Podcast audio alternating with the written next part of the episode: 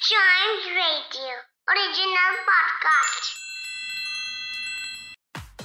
Welcome to another episode of a news a day podcast आज India के लिए एक बहुत ही स्पेशल और प्राउड डे है आज की ट्रेंडिंग स्टोरी तो आपको अब तक मालूम हो ही गई होगी। जी हाँ नीरज चोपड़ा। इंडिया मांगे गोल्ड और नीरज चोपड़ा लेकर आए हैं भारत के लिए दूसरा गोल्ड पहला गोल्ड अभिनव बिंद्रा ने 2008 बीजिंग ओलंपिक्स में जीता था और आज नीरज चोपड़ा ने टोक्यो ओलंपिक्स में भाला फेंक यानी जेवलिन थ्रो में इतिहास रच डाला।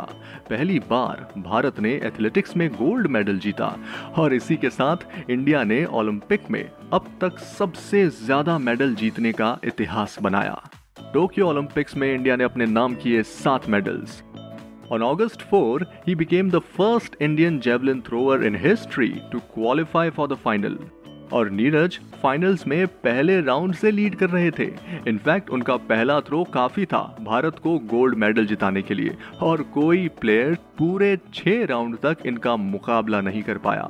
उनका बेस्ट थ्रो रहा 87.58 जो दूसरे राउंड में आया। तेईस साल के नीरज चोपड़ा, राजपुताना राइफल्स के नायब सूबेदार हैं।